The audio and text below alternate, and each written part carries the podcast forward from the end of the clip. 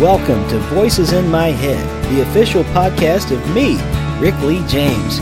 I'm a recording artist, a singer, songwriter, an author, a worship leader, and an ordained minister in the Church of the Nazarene. The Voices in My Head podcast is your source for discussions on music, literature, movies, pop culture, theology, and more. Now sit back, relax, and listen to the latest episode of the Voices in My Head podcast. And don't forget to let the voices in your head be heard by following me on Twitter at Rick Lee James and sharing your thoughts about today's show. Welcome back to Voices in My Head. As always, I am your host, Rick Lee James, and I am so glad that you could be here with us for another episode. This is going to be our Easter episode. I'm recording this on Holy Saturday, also known as Dark Saturday in the Christian tradition. Uh, it's a day that um, we actually don't do very well a lot of times in the evangelical world. Uh, it's a day that's supposed to be for solemnity and mourning and for waiting and um, usually until the time of the Easter Vigil, um, there is not a Mass on that day because um, Good Friday has happened uh, when Christ has died and is in the grave. And as the church, uh, we realize that it is a time of sadness, a time of mourning. The light of the world has been extinguished, and so we wait upon Him. But then at the time that I am recording this podcast right now, um, it is sundown and the Easter Vigil begins. Last year, I had the honor of being at one of the Catholic churches in Dayton uh, to experience the Easter Vigil and the baptism and confirmation of my brother in law. And it was one of the most meaningful services I've ever been a part of. And they started uh, at the Easter Vigil at sundown and began to celebrate the return from death to life of the light of the world.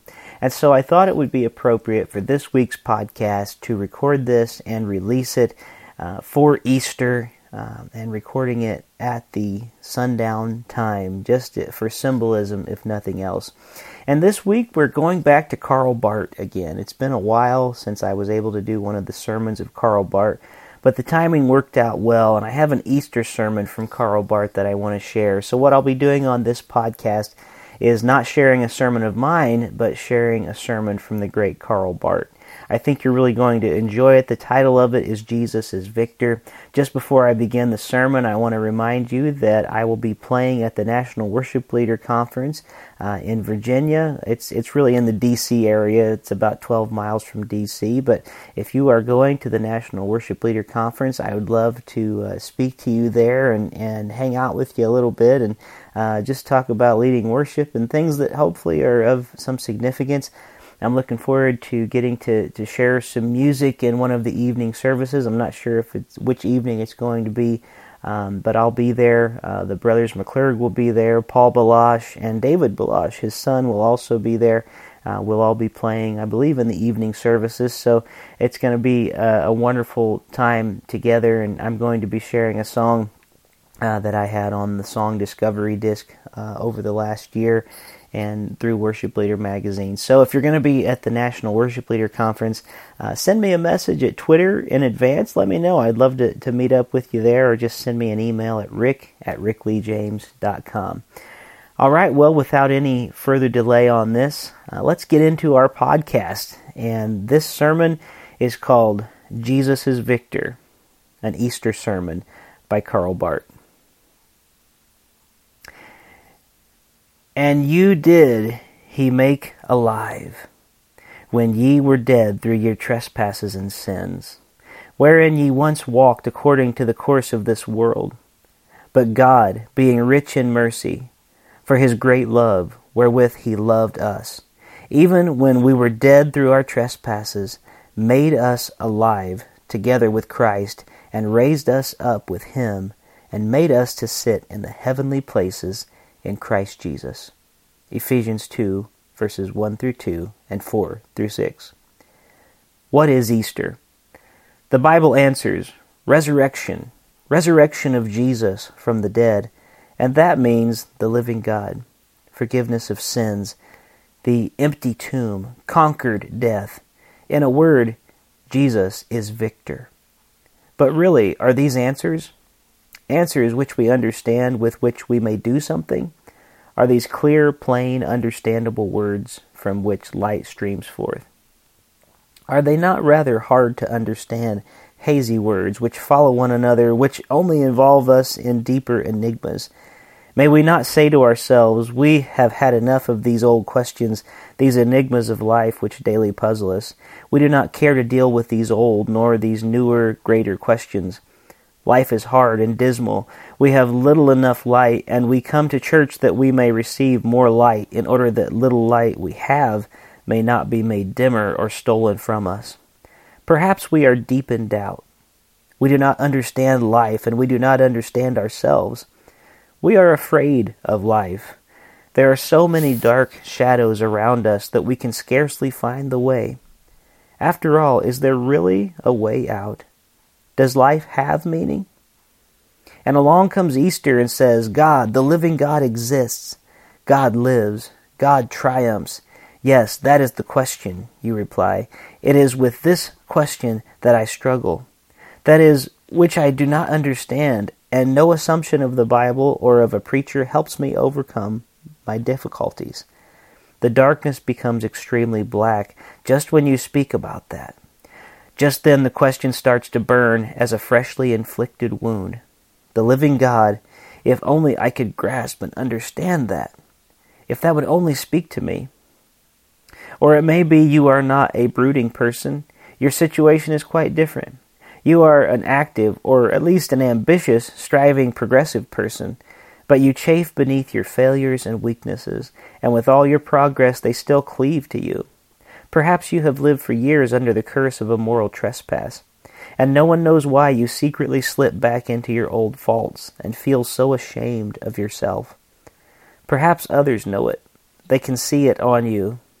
Anyway, it is a curse, an imprisonment in which you are held. You know there is a worm eating away at the roots of my life, and it disturbs whatever might grow out of these roots. And you do not know how to be done with it. You, your better self, are bound with chains to another, a baser I, which you must detest, and yet you cannot slough it off, because it belongs to you. You miserable person, who shall deliver you from the body of this death? And here comes Easter and says, Forgiveness of sins, broken chains. If God is for us, who can be against us? Yes, you sigh, how wonderful it would be. But it is just my burden, my misery, that I do not experience anything like that. This shout of joy cannot well up out of my own experience any more after all these countless failures which I have endured. Let shout who will, but rejoicing is not for me.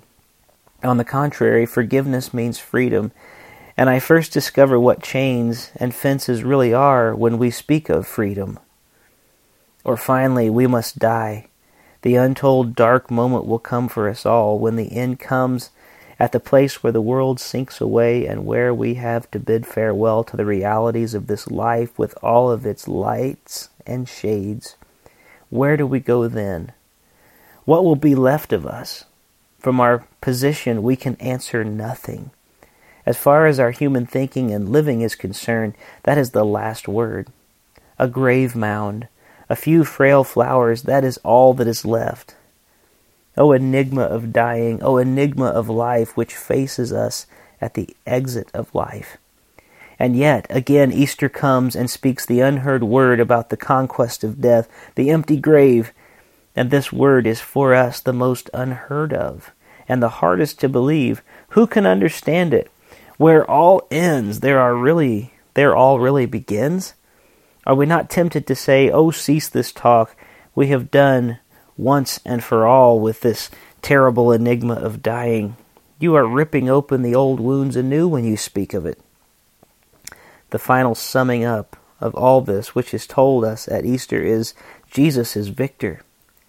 Jesus, is it not he who was born in the humblest lowliness, who died on the cross, crying the cry of a derelict of God, he who forgave sins, but who collapsed under the burden of sin? He, the humble, smitten by his faith, and of all those laden with guilt, is he not the most burdened man of Nazareth?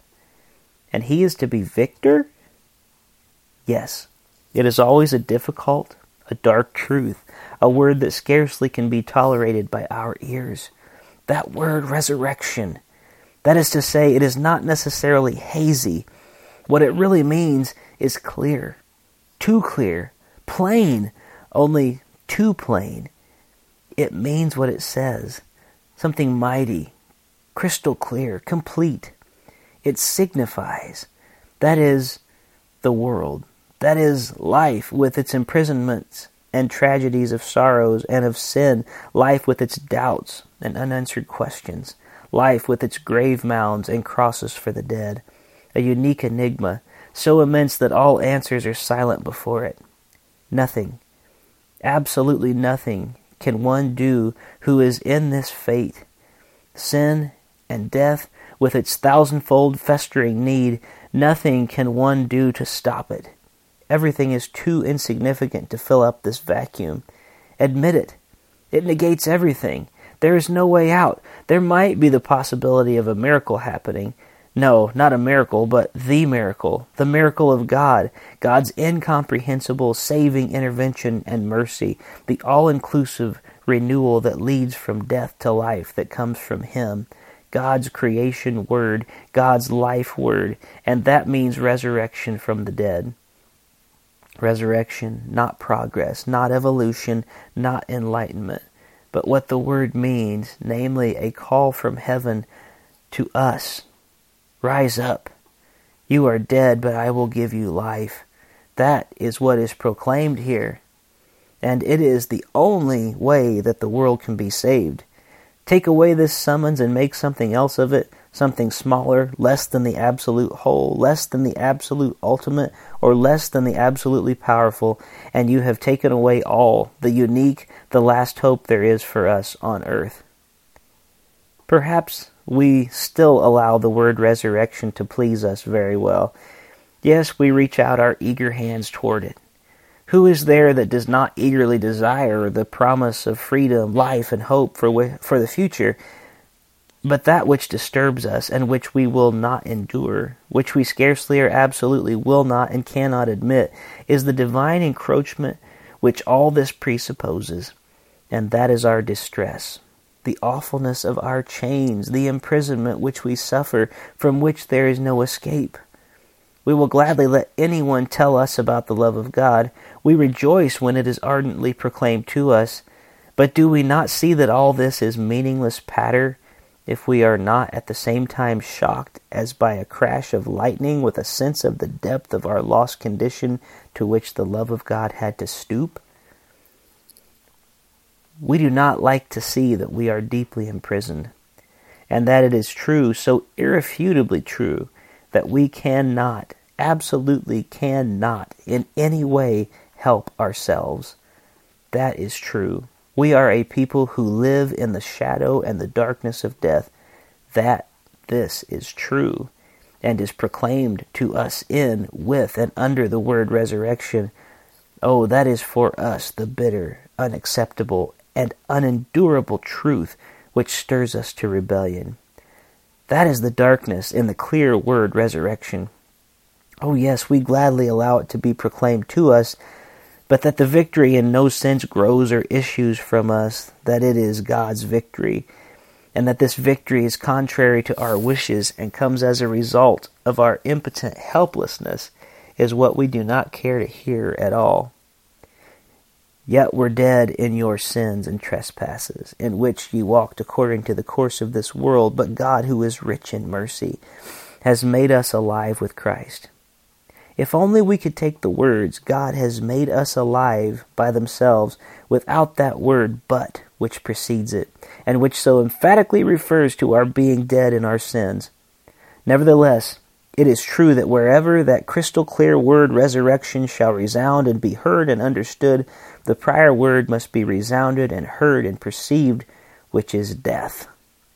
It must be seen and understood that in the midst of life, even in blooming and healthy life, there is a yawning chasm, a deep pit that cannot be filled by any art or power of man. Only one word is sufficient to cover this chasm to fill this pit, and that is the word Jesus is victor. the word resurrection. First of all, one must see and realize that all paths of life upon which we walk are the same, now or at any later time, and that they all lead to the same edge of the precipice, over which there is no bridge man can build in any case, but which in incomprehensible fashion has been made manifest in the resurrection of Jesus Christ from the dead. Who would partake in this resurrection? Must first have seen this chasm, have discovered this pit. And life is not easy. On the contrary, it becomes dead and earnest and difficult wherever this word resurrection resounds because this world is serious. It throws clear light upon our existence, and in the clarity of it, we see how dark our existence is. It proclaims true freedom to us and lets us painfully discover our prison chains. It tells us that the one and only and last refuge is God. But it tells us that only because it tells us that all our positions on life's battlefields are lost and that we must vacate them. Against this fact, we defend ourselves. We do not tolerate this assessment and pronouncement upon our lives, which inheres in the resurrection proclamation. For that reason, we deny the resurrection, or we, at least, minimize it. We alter it. We seek to minimize this maximum word. We seek to bedim that illuminating light that falls upon our existence. We denature that truth of its unconditional, wonderful, divine essence. We alter it into something human. And then in our preaching on Easter Day, we say something about the rejuvenation of nature, or the romantic reappearing of the blossoms, or the revival of the frozen torpid meadows. We interpret the message that Jesus is victor not in its literal sense, but we interpret it as a symbol or a human idea. In that case, the message tells us that the world is not so bad off, after each and all evils there is natural there naturally follows something good. One must not lose his courage. Only hope. And should it be that we stand beside graves and we talk about the resurrection, we should not think of it as a literal resurrection, but rather as a continuation of life in a spiritual sense, in a limbo like mystic beyond, or perhaps in the memory of those loved ones who survive, or in those acts and deeds which the deceased one left behind. We may seek to be satisfied with this sort of resurrection. We may get along very well for some time with the comfort that death is not so terrible. One must just not lose his courage. We may succeed for a long time with the romantic reappearing of the blossoms and the rejuvenating of spring, and thus forgetting that the bitterness of the present reality. It may be that even as we stand beside the graves of loved ones, we might find contentment in the thought of a spiritual continuation of this life. But the remarkable thing about it is that the real truth of the resurrection seems to be too strong for us, because it will not suffer itself to be hidden or concealed in these harmless clothes. It always breaks forth through all these romantic dreams about reappearing blossoms and comforts which men offer each other, whereby we have concealed it. It rises up and shouts at us, asking us, Do you really think that this is all I have to say to you? Do you really believe that this is why Jesus came to earth, why he agonized and suffered, why he was crucified and rose again on the third day to become merely a symbol for the truth, which is really no truth, that eventually everything will be all right? And it is remarkable that this resurrection truth has a companion, namely life itself. Life itself stands up, grasping us, asks, Do you really think that by this easy, convenient way you can solve me? Do you not yet understand what I am all about? Do not the riddles of your existence, your sins, and your futile battles against it, your death, which you are daily approaching, do not these things give you enough to think about that you can imagine you can come through all these dark things without an absolutely mighty, absolutely true, an absolutely ultimate word of victory that is the vital core of life? This mighty, true word of victory is resurrection. Is all this still obscure to you? Ah, this word is certainly not dark.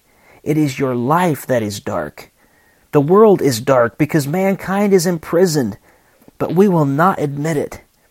And as long as we will not admit it, the word resurrection will be a difficult word, a rock of offense, hard and offensive because it is so sincere and because we cannot honestly face it without having to admit that life is difficult, that the world is dark, that death is not child's play, and that we are not done with our sins. No cultural education, no art, no evolutionary development helps me beyond my sins. I must receive assistance from the ground up. Then the steep walls of our security are broken to bits, and we are forced to become humble, poor, pleading. Thus we are driven more and more to surrender and give up all that we have. Surrender and give up those things which we formerly used to protect and defend and hold to ourselves against the voice of resurrection's truth, which spoke to us so mightily out of the facts of life. Thus we edge over very close to the place where we can hear the great but which immediately follows. But God, who is rich in mercy, because of his great love wherewith he loved us, even when we were dead through our trespasses, made us alive together with Christ. But God, yes, there resurrection is proclaimed. There eventuates a new emancipating beginning in the very midst of human transiency. There a new door opens, when all other exits are barricaded. There a new page is turned over. The old is past, turned over, and laid back. But God, who is rich in mercy, a tremendous, new, and unexpected possibility opens to us after all possibilities are exhausted. A great radiant freedom bursts forth after you harbored no more hope that you could escape the imprisonment of your character and your circumstances, your troubles and your burdens. But God, perhaps you have not yet reckoned in earnest with that phrase. But you must now reckon with it and with nothing else. Perhaps you will now remark, I cannot understand it. I do not sense it. I have not yet experienced it. It does not harmonize with my experience. I am not pious, not religiously inclined. In short, I do not have any rational ground to trust myself to it. But I might reply, Do you not understand that the resurrection is a goal for which there is no rational ground, which requires no reason? to which no human support, human knowledge, or human experience can be brought to prove or make it true. It is not a question as to whether you can grasp it or not, whether there is some supporting proof of it. The main question is whether you have that freedom which is without ground or support, without knowledge, proof, or experience in the midst of your impasse, darkness, and the afflictions of your life and death. Do you have the freedom to breathe and be happy about this? but God? That is the primary question. Are you free enough to let your life come to such a point where without your assistance, even though you are dead in your sins, this is true, but God, who is rich in mercy, yes, truer than your sin, truer than all your experiences and your thoughts, truer than all your doubts and afflictions, truer than death, graves, and hell, this freedom God will gladly give you this freedom to breathe in His atmosphere. Even though you have a thousand griefs, this freedom to rise from the dead in victorious power of Christ. Even though you are a sinner and a mortal, this is the Easter message. This is the Easter gospel. Why do we not believe it? Why do we not always strive against or sorry, why do we always strive against this mighty but God who is rich in mercy? Why do we not crash through the imprisoning wall of our thought life, which keeps us from the great resuscitation which can become our possession? Why is not this gospel preached from every pulpit? Why is it not heard in all our human constraints upon all deathbeds and at the very side of all graves? Why do we not really know that all have been made alive through the mercy of God? And even when we do know it, why is it not the one and only truth against which there is not anything of importance to invalidate it? Because it pierces everything, suspends everything, and renews everything. These questions are synonymous with the question why do we still think that we can live our life without God even for one hour? Have we not yet sunk deep enough to see how little progress we can make alone? Yes, that is the enigma of all enigmas, enigmas about which a great single tragic wonderment reigns in heaven. The fact that man thinks he can live and die in his own strength. On the one hand, we find life with all its need and its enigmas, and on the other is God with all the lights and powers of the heavenly world and in the midst is a man in whom both seek to unite, whose existence shall become the stage upon which God desires to meet the needs of man. A stage of the resurrection, for that is resurrection. But man will not surrender his life to it. He rebels, he does not understand, and will not believe. He hides himself even in the resurrection. Yet all we can say is to repeat, But God, who is rich in mercy, God will have done with this enigma, the enigma of our unbelief. He has already done with it. For the resurrection is not simply one word, one idea, a program.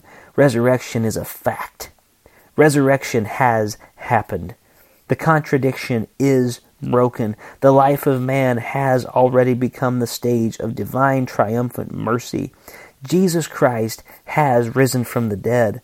Let us ask God that He may conquer us through His Word. And this is the sermon of Karl Barth for Easter. I hope you have enjoyed it, and I hope you have enjoyed the Voices in My Head podcast. Uh, we've been having some really great shows lately, I think, and I really think we've had some great guests. Thank you for helping me to celebrate Easter. Thanks for, for joining with me here on the Voices in My Head podcast. And just celebrating what God is doing in the world. Uh, there's much work left to do, but it is a work of proclamation. It is a word of living out the gospel, and I'm so grateful to be able to be on this journey uh, with so many of you and, and so many new listeners every week. Thank you for being a part of this podcast. I'd love to hear your thoughts on the show. And uh, so if you want to jump on Twitter at Rick Lee James, or if you want to send me an email, rick at rickleejames.com, feel free to do that. I'd love to hear from you. I'd love to interact. I'd love to hear your resurrection stories. Let me close on a very special note with a true life, uh, what I can only call nearly a resurrection story. It's it's something miraculous that happened this week in my life, and I'd be remiss if I didn't share this story. My father is a, uh, a big fan of motorcycles. Let's put it that way.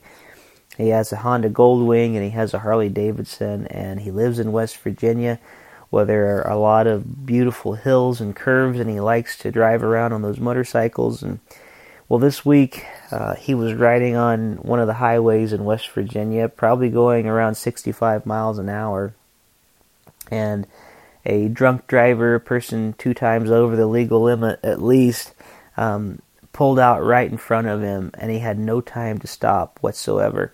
Uh, he crashed into the back of this truck with his motorcycle he hit the truck so hard it knocked the back wheels of the truck off of its uh, of its um, axle. I mean, just literally made it so the truck could not drive anymore. Knocked the wheels off. The motorcycle is um, a, complete mess, and my dad is there in the midst of it in this crash at. Uh, at least 55, but probably around 65 mile per hour because he was there on that highway, and so we're not sure exactly about those details.